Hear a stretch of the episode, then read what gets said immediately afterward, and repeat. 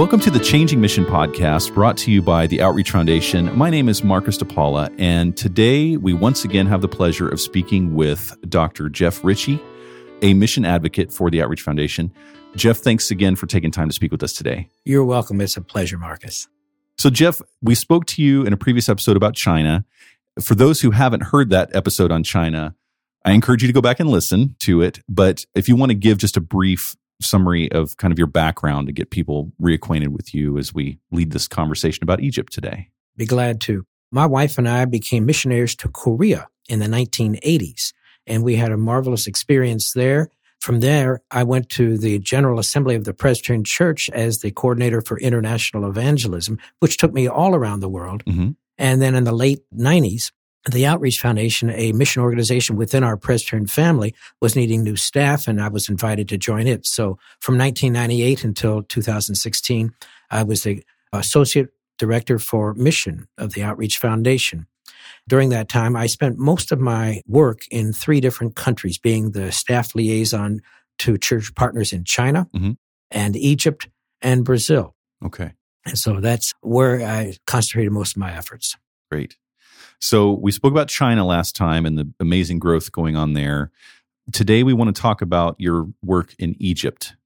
If you could give us a little bit of a history of how both you and the Outreach Foundation got connected with churches there, and then how the church has been growing there. I mentioned the segment about China, that missionaries were appointed there from the 1830s. Mm-hmm. In the case of Egypt, the Presbyterian mission went to Egypt in the 1850s. So there's a long, long history of Americans going to Egypt. Wow. Now, what they knew was that there was a church in Egypt from AD 45. Really? The Coptic Orthodox Church had been the almost established church of the country following the Roman Empire until Islam came. Okay. And then over the centuries, then Islam became over 90% of the population, but still there were 10% of the country that was Christian. Mm-hmm. So the missionaries went with the idea initially to be a renewing force within the Coptic Orthodox Church and then to reach out to the Muslims, okay. because that was their goal. Unfortunately, the two cultures, the Western and the Middle Eastern culture, did not jibe very well. And so the Orthodox Church, by and large, did not appreciate the American missionaries, but some individuals did, and the Presbyterian Church of Egypt was formed about that time. Okay. And so the Presbyterian Church USA that we were part of had relationships with the Presbyterian Church in Egypt since that time. Okay. And how we, Outreach Foundation, got involved was in our history in America, we helped to support the training of mission and evangelism at our American Presbyterian seminaries. Okay. And one of our trustees went to Egypt on a trip, not with the Outreach Foundation, but with National Presbyterian Men, mm-hmm. and came back and said, let's do this in Egypt, at the seminary in Cairo, what we did for American seminaries. Let's provide funds to help train people in mission and evangelism. Mm-hmm. That was when I was still in the Presbyterian Church General Assembly, but I heard about that. And when I joined the Outreach Foundation, I said, let's pick up on that idea. And so made my first trip to Egypt in 1999, went to the seminary and said, this is a vision that one of our people had. Would you be interested in it? And they said, yes. And so our first project was to find funds to train a leader selected by the Egyptian seminary in a mission and evangelism who would then teach students. Okay. Because it's 90% Muslim and basically forbidden to evangelize. So if you're going to teach evangelism, how are you going to actually go about and practice it?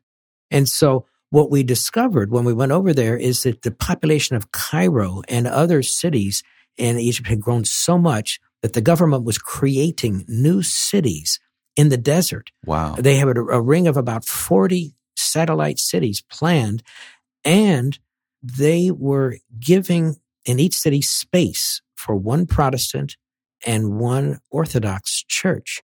In other words, the church was invited to start new churches. Hmm. Now, mostly they would be for Christians who also were moving out of Cairo to these new cities. But it was going to be an opportunity for growth. So new ideas, new places. We thought the Egyptians were saying, maybe it's time for us to get out of our sense of being confined, persecuted, marginalized people. Mm-hmm.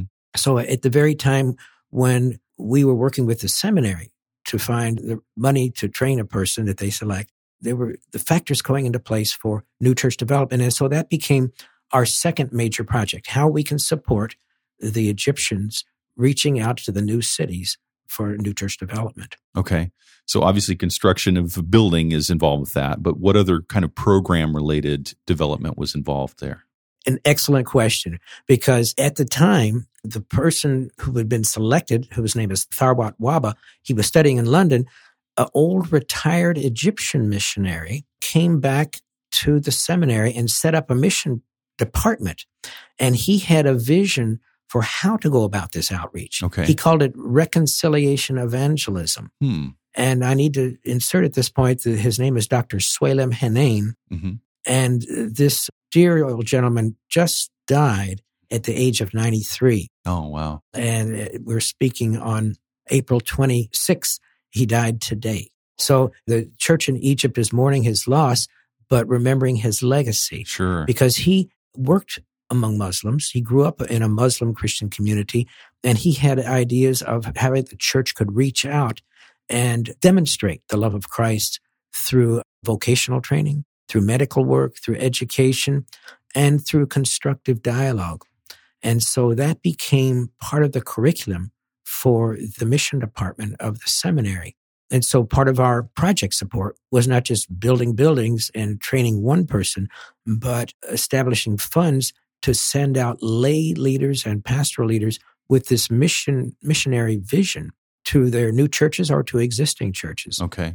And what has happened is over time, as Tharwat got his PhD and came back and led the program, and year after year of training people in missiology, there is now a huge number of people coming out of the seminary saying, we want to be this kind of person who is reaching out beyond our churches to touch all kinds of people.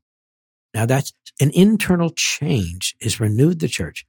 But layered upon that have been two significant events that you can't understand what God is doing in Egypt if you don't understand these. Okay. The first is 9/11. Mm-hmm.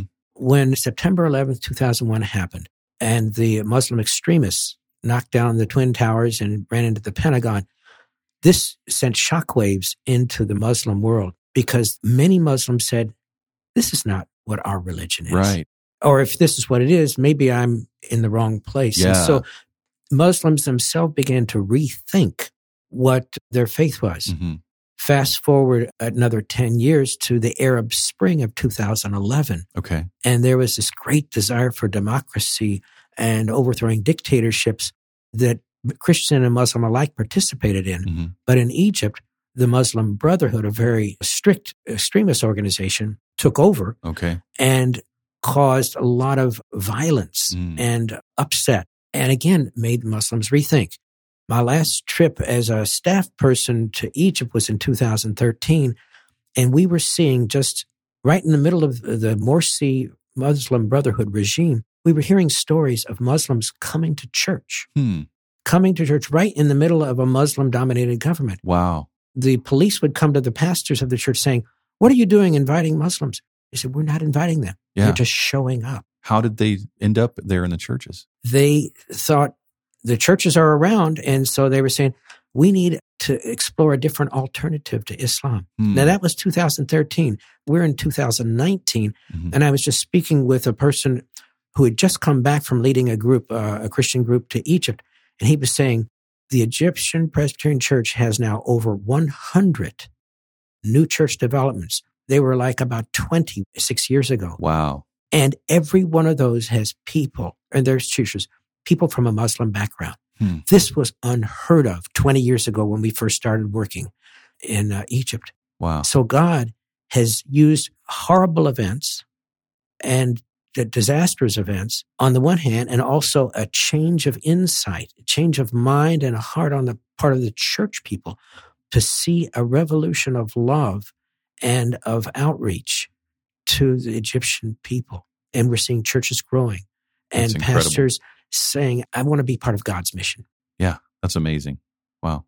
And so for me, even though I never was a missionary in Egypt, I feel like this is something we can learn from. Yeah. Not to be afraid of those who might have seemed to be our enemies, but to reach out in love to them. Right. Persecution is still never too far from the surface, or potential persecution, but these are the brave servants of God, and it's a privilege to support them. Mm. So what can the American church take away from this? A conversation I had with this fellow who'd just come back from Egypt, I just had it 2 days ago. He said, Jeff, because I went to Egypt, I had a different ministry develop in the United States. In Egypt, I saw the Christians and the Muslims living side by side. They were forced together. Right. Here in America, we can be ghettoized. We can, live our little compartmental lives. But I realized that we need to get to know our Muslim neighbors. Yes. And so I started going to churches and to mosques and saying, would you like to get to know each other? Mm-hmm. So over the last number of years, he has developed this kind of a ministry. And you don't have to develop a whole ministry, but if your neighbor's a Muslim, get to know him. Right. We have found where I live in Jacksonville, Florida, that there's a local mosque that invites people from time to come and learn about us. That's great. And some of us from the church have done that. There's many ways to build relationships. You don't have to water down what you believe, and they don't do that, but you can share in a spirit of relationship. Mm-hmm. It's amazing what God can do through this. Absolutely. How has your time and the relationships you've established in Egypt impacted your spiritual walk? The answer to this question, which is an incredible question, goes much beyond the particular work that I've done. Okay. Because going to Egypt helped me to get in touch with the deep history of the Christian church. Okay. The legend is that the writer of the Gospel of Mark came to Alexandria and established the first church in AD 45. Okay. When the church became the official religion of the Roman Empire in the 300s, it got not necessarily corrupt, but it got more nominal. And there was a revolt within the church in Egypt where people said, we needed to have a renewal of our faith. And so they went out into the desert, and people started coming to them to learn how to live more holy lives, more Christ-centered lives. So the need to renew the church periodically originated in Egypt. Mm. And so I realized that there is a lot to learn from the historical church in Egypt over the last 2,000 years, as well as from the current church that is finding ways to reach out to Muslims. But beyond that, these friends that we've known over 20 years have become like family. Mm. So the impact is very personal. Sure. These are my friends. Yeah. So when this great saint of the Egyptian church died just the other day, I felt like one of my family members had died. Yeah.